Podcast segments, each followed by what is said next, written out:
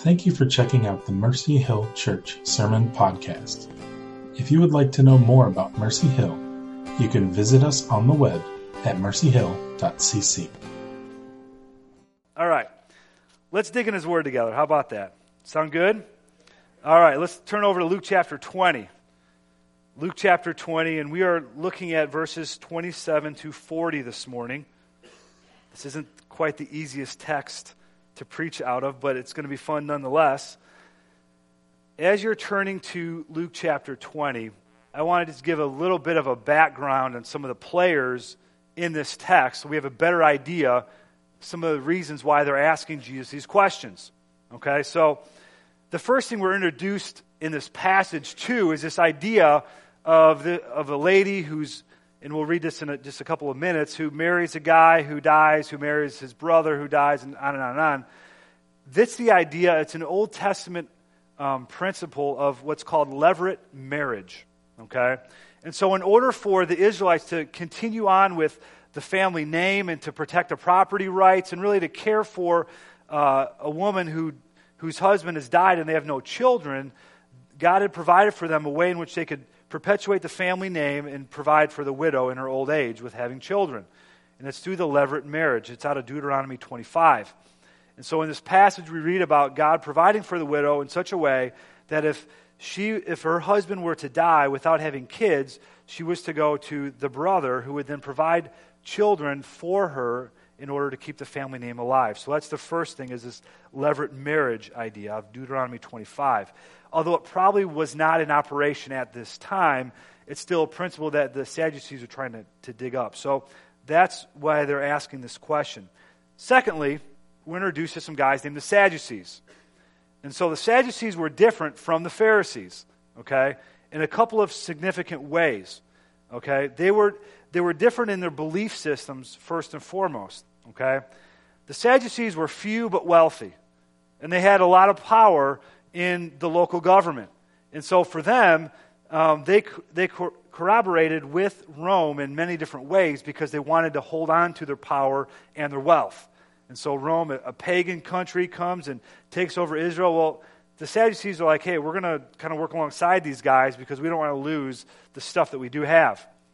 Well, the Pharisees were many, but they didn't have all kinds of money or really necessarily the, the kind of political clout that the Sadducees had.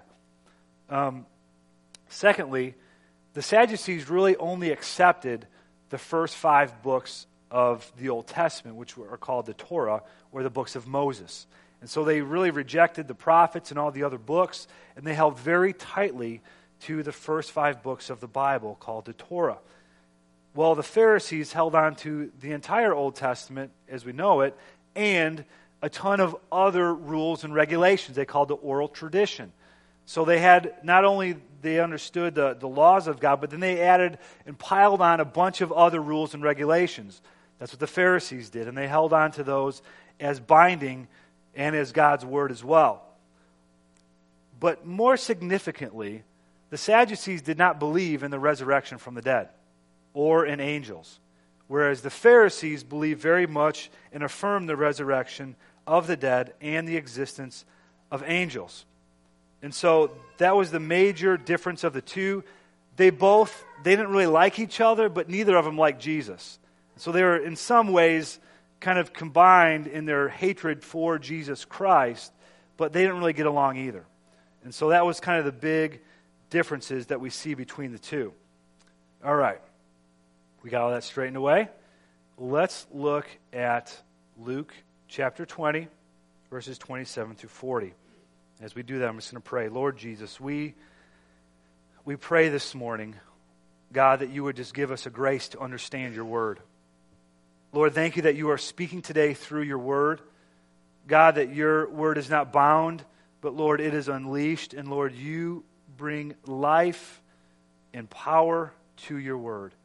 And God, we pray today that you would give us hungry hearts for your word. Give us open ears and open eyes. And God, let us receive your word with faith and respond appropriately.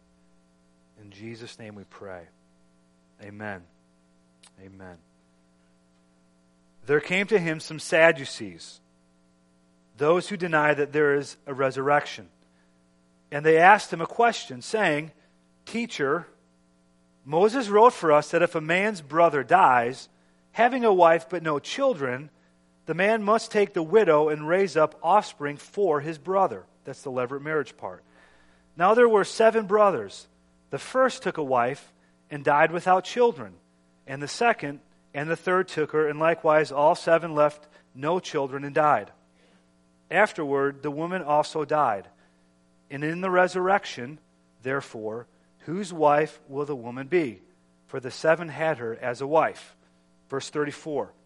And Jesus said to them, The sons of this age marry and are given in marriage.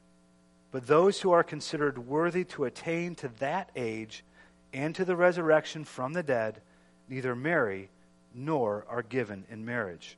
For they cannot die any more, because they are equal to the angels and, to, and are sons of God, being sons of the resurrection. But that the dead are raised, even Moses showed in the passage about the bush, where he calls the Lord the God of Abraham and the God of Isaac and the God of Jacob. Now he is not the God of the dead, but of the living for all live to him. Then some of the scribes answered, Teacher, you have spoken well, for they no longer dared to ask him any questions. And so, in this first discussion where the, the Sadducees are coming to Jesus Christ, we see they're not coming because they really want to know something. They're really coming to Jesus Christ to try to trip him up in his words, try to trap him, try to shut him down and keep him quiet. Remember, Jesus has just entered Jerusalem, the capital city. And Jesus went in the capital city to the temple to teach. And he kicks everybody out and he begins to teach what he is, he begins to teach what he understands and knows to be the truth about God. And so there's many people who do not like what Jesus has to say.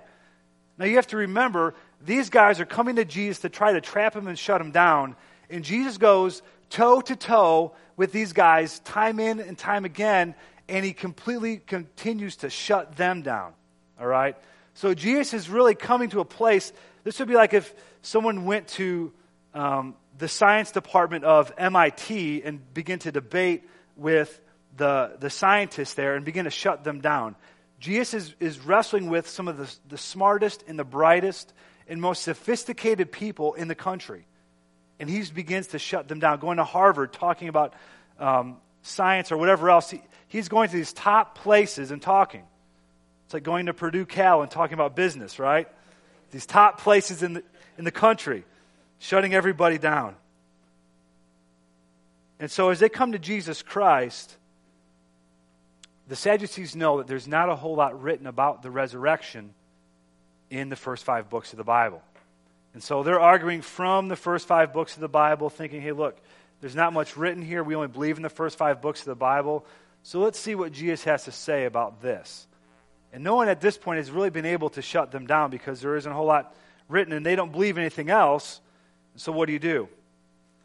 Well, at this point, I want to make two observations and two points about this passage. Okay, so the observations are just something not the main point or thrust of the passage, but yet we see come up, and I want to just mention them because I think it's important.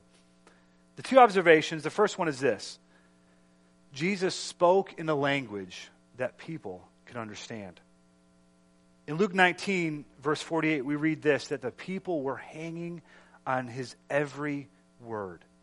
Jesus spoke in such a way that people were able to understand what he was saying. Not only the people who are, who are the, the smartest and the brightest in the country, but just the common poor people as well could understand and get a hold of what Jesus was saying. He's communicating in such a way that people are able to, to grasp what he is saying. He's communicating in such a way that he knows where people are at and he's speaking to them in their language. I love this about Jesus Christ. And with the, with the Sadducees, he knows that what they really believed and held on to was the first five books of the Bible, the Torah. So as he begins to reason with the Sadducees, he finds a place of common ground.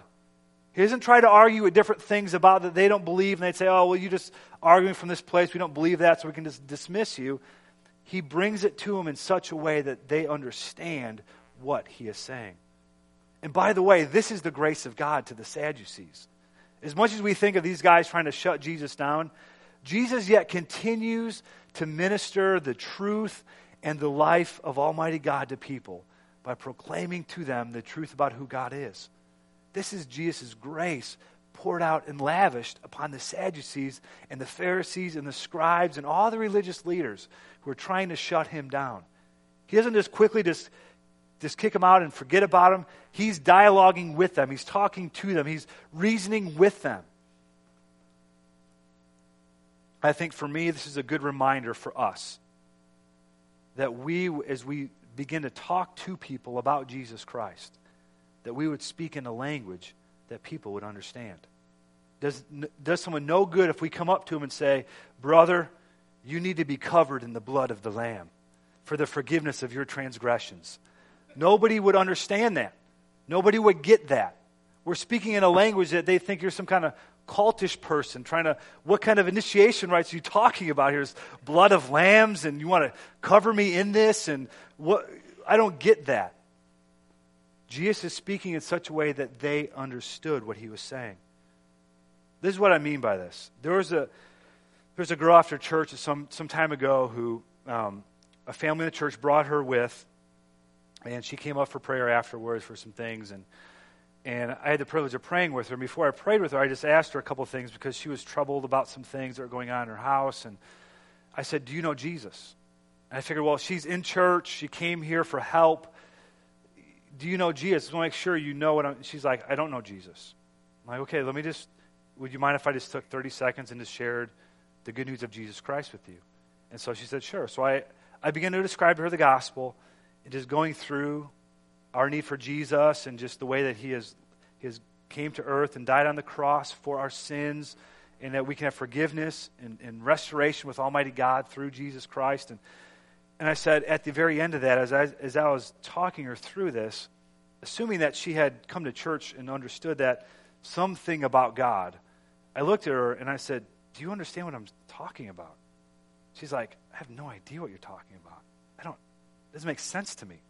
I don't, I just, I don't get it. I don't, the cross and dying and, and all this kind of reconciliation, all this kind of stuff, I just don't get it. And it really made me think that I can so easily assume that because someone is here in church, or maybe at, you know, at praise, or someone that reads the Bible, or whatever it may be, that one, that they're a Christian, and two, they understand the kind of Christianese language that we use sometimes. And it's a real challenge for me and for all of us, I believe, to say, I have got to know and love the people in such a way that I would be able to speak in a language that they would understand. As we bring the good news of Jesus Christ to the people around us, it does them very little good if we're speaking a language that they don't understand. We need to be at a place where we say, God, I pray for your wisdom and your grace to speak in a language that people would understand. Just this week, I was working out at the gym, and I'm working out with this guy, and just so happened that we were at the gym at a time that no one else was there. It's a small gym, and and so we were talking, and I asked, just talking to the guy about a couple things, and I was able to ask him. I said, "Look, how do you go to church at all? I mean, what's what's that like for you?" And he's like, "Well, I go every once in a while, and um, and I, I just my wife wants me to participate and join a small group and serve and all this kind of other stuff, but I'd rather just show up on a Sunday morning, kind of do my two hours, and then go home and forget about the rest of the week." And before we had before this conversation happened, I just I was like, Lord, give me an opportunity to tell this guy about Jesus. Or, you know, just I said, you know, God has redeemed you for so much more than that. God has redeemed you for a purpose. And He hasn't redeemed you just to kind of so you can enjoy a two hour message on a Sunday morning, but He's redeemed you for all of your life. That wherever you are at, God can use you. Just like if someone came to the gym and sat there for two hours and one, one day a week and said, Hey, this is really great. I like this gym. I want to work out here for two hours. once a week, you'd say, hey, look, you're missing out on the benefit and, the, and what, what really is intended for you to exercise and, and have energy for your kids and all that kind of stuff. And I felt like at that moment, God had given me something. This is so far beyond me because I don't, I don't think that quickly or that, you know, in that, that, in that manner. But I felt like God gave me something that could speak his language. And he's like, yeah, and he understood it. He got it. He's like, yeah, I can see that. Like God is bigger than he's redeemed me for more than just what I've been living for. And and so I just want to encourage us and remind us like, hey, as we approach people with the good news of Jesus Christ, let us be those who come and speak in a language that people can understand and get a hold of as we present the truths of God's word. And that really takes a dependence upon God first and foremost, because that's, that is a supernatural work of God that is beyond us. But it also takes us knowing and loving people in such a way that we understand where they're at. So I just want to encourage us with that. Jesus spoke in a language that people could understand. But secondly, the second observation is this the resurrection is central to our understanding of the gospel. Our understanding of the gospel is such that Jesus' atoning death for our sins is not the end of it, but his atoning death for our sins and his resurrection. The good news of the gospel is that we serve Jesus Christ, who's not in a tomb somewhere, sitting in the earth. That he has died, but he also rose again. This is the heart of the gospel, that we serve the living God. And so for us, this idea of, of there not being a resurrection like the Sadducees say, it strikes at the very heart of the gospel. So that's why Jesus begins to, to really un, unravel this stuff because he understands this is a big deal. If, if what he said in Luke chapter 9 about he's going to be betrayed and murdered and then be raised again in three days, if that was just rubbish, then Jesus is a liar and he's a deceiver. So he understood as he's beginning to unpack this with the Sadducees that the resurrection is very part and parcel with the gospel because he is the living God. He is the one who has redeemed us and saved us from our sins and who has risen and defeated sin and death and Satan and now is raised and sits at the right hand of the Father. The good news is the cross plus the empty tomb. That is the good news for us. And so if the Sadducees missed the resurrection, they missed the gospel. If we miss the resurrection, we miss the gospel. This is the good news for us, okay? Those are my two observations. Let's get to the two points where I think is some of the main thrust of this text. So Jesus uses the resurrection in this passage to define two things.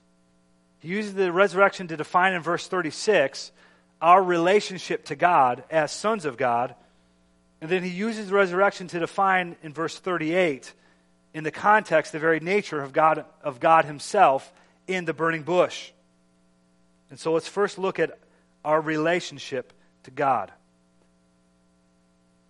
The resurrection is part and parcel of our relationship to God Almighty.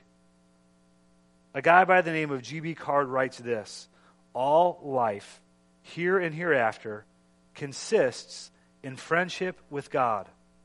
Death may put an end to physical existence, but not a relationship that is by nature eternal. Men may lose their friends by death, but not God. We have a relationship with Almighty God that is such that as we serve and worship and are filled with His Spirit, that it is an eternal relationship. It's not a temporal relationship, it is an eternal relationship. So we have hope. This is really the, the contours of our relationship with God. Just like when I stood up and, and Michelle and I were married, there were certain contours to our relationship that were defined on that day, the day of our marriage. Right? I I'm going to be faithful to you. I'm going to love you in sickness and health and rich or poor, to death do us part. That's the contours of our relationship. That defines our relationship to some degree. And he says, in the same way, the contours of our relationship to Almighty God is one that is eternal, is one that death cannot separate us from God. That even when we quit breathing and cease, cease life on this earth, that we will go to be with Him in paradise forever. That is the contours of our relationship with Almighty God. In Ephesians 2, we read this that we are dead in our sins and trespasses, but we've been made alive by the grace of God in Jesus Christ. That is our hope, that we serve the living God in such a way that we are brought from death into life. And that our relationship by God defines the fact that we are sons of God. We are sons of the resurrection, it says. We are sons of God. Not even death can separate us from God's love. But the second thing is this the resurrection also, in some way, def- he uses it in context to define the, the nature of God. He says he is the living God. And he's making the point that he's talking about the burning bush passage. And the, they didn't have chapters and verses at this time in the Bible, so he refers to the burning bush passage, which is in Exodus 3. And in Exodus 3, Moses, who's um, been in the wilderness for 40 years, and the, the Israelites have been in Egypt for about 400 years, God appears to Moses out of a burning bush. And he appears to Moses in this burning bush, and as Moses approaches this burning bush, a voice comes out. It's the voice of Almighty God. And he says, Take your shoes off. Right? It's the first thing he says, Take your shoes off. He's establishing protocol, right? We don't approach God on our own terms. We don't just kind of roll up to God and say, Hey, what's up, God? What's going on? God says, No, there's a way that is right that you approach me, and I determine what that is. We don't approach God in our own ways. We approach God the way that He just prescribes for us to approach Him. So it says, Take off your shoes. God says, I've heard the cries of my people. I've heard the cries of my people in slavery and brutal brutality and just the way that they have been driven to the ground by the Egyptians, and I'm going to set them free. I am the living God who is able to redeem and to save and to set free. And I want you to go back as my prophet, as my spokesperson, and tell Pharaoh and tell all the people that I am the living God. I am the God of Abraham, Isaac, and Jacob, the God of the covenant. I'm not the God, I'm not, I w- I wasn't just their God at one point. I am their God now. I am the God of the living. I am the living God. God is able to save and deliver his people because he is the living God. Then he says this for all, Jesus says this, for all live to him. For all live to him. There is life not found anywhere else. Our life is found in Jesus Christ alone. There is not life found anywhere else in this, in this world. Not any other religion, not any other practice, not any other good works. Life is found in Him alone. That's where life is found. I want to close with this. It's the gospel. Verse 35. We read this. But those who are considered worthy to attain to that age and to the resurrection from the dead neither marry nor are given in marriage. Verse 35, he says, Those who are considered worthy, or in the, in the, the proper language here, in the, in, the, in the Greek language, it's really counted or made worthy. It's not just considered worthy, but it's made worthy. It's something that happens to us. Not something that we attain to ourselves, but it's something that actually happens to us, that we're somehow made worthy. It's not something that we do, but something that's done to us by Almighty God. And this is our hope in Jesus Christ. The resurrection, the relationship, the life that we have isn't something that we somehow earn or attain to ourselves. It is a gift from Almighty God. It is a gift of grace from Almighty God. He says, I will give life and fullness of life to those who come to me in faith. That we, as we trust in Jesus Christ for the forgiveness of our sins, we are completely changed and made new again that we are clothed with the righteousness of Jesus Christ. That as Almighty God looks down upon us and who we are, He sees Jesus Christ. That no longer I live, but Jesus Christ who lives in me. This is the hope that we have. The hope of the resurrection, the hope of relationship, the hope of life comes from Jesus Christ. comes from knowing Him and fellowshipping with Him and seeing Him for who He is. This is what Jesus Christ is talking about in this. We read about that in Ephesians 2. Our hope is in life and relationship now and on into eternity. And I want to encourage us today as we kind of wrap this up this morning that our hope is found in Jesus Christ. That if our hope is placed in anywhere, anything, or any person, or anywhere else other than Jesus Christ and his work for us, then our hope is misplaced. That we need to fully come to Jesus Christ no matter where we're at and place our faith and our hope in him. Let's pray. Jesus, we thank you. We thank you for the life that you extend to us and how you have made a way for us to know you, love you, and have relationship with you even beyond this life and into the next. Jesus, thank you that you have made a way for us. And Lord, I pray that whatever area in our lives we need to trust you with and surrender to you, God, that we would approach that with faith, believing, Jesus, that you can resurrect, you could bring to life, you could change us. So we pray all these things in your name. Amen.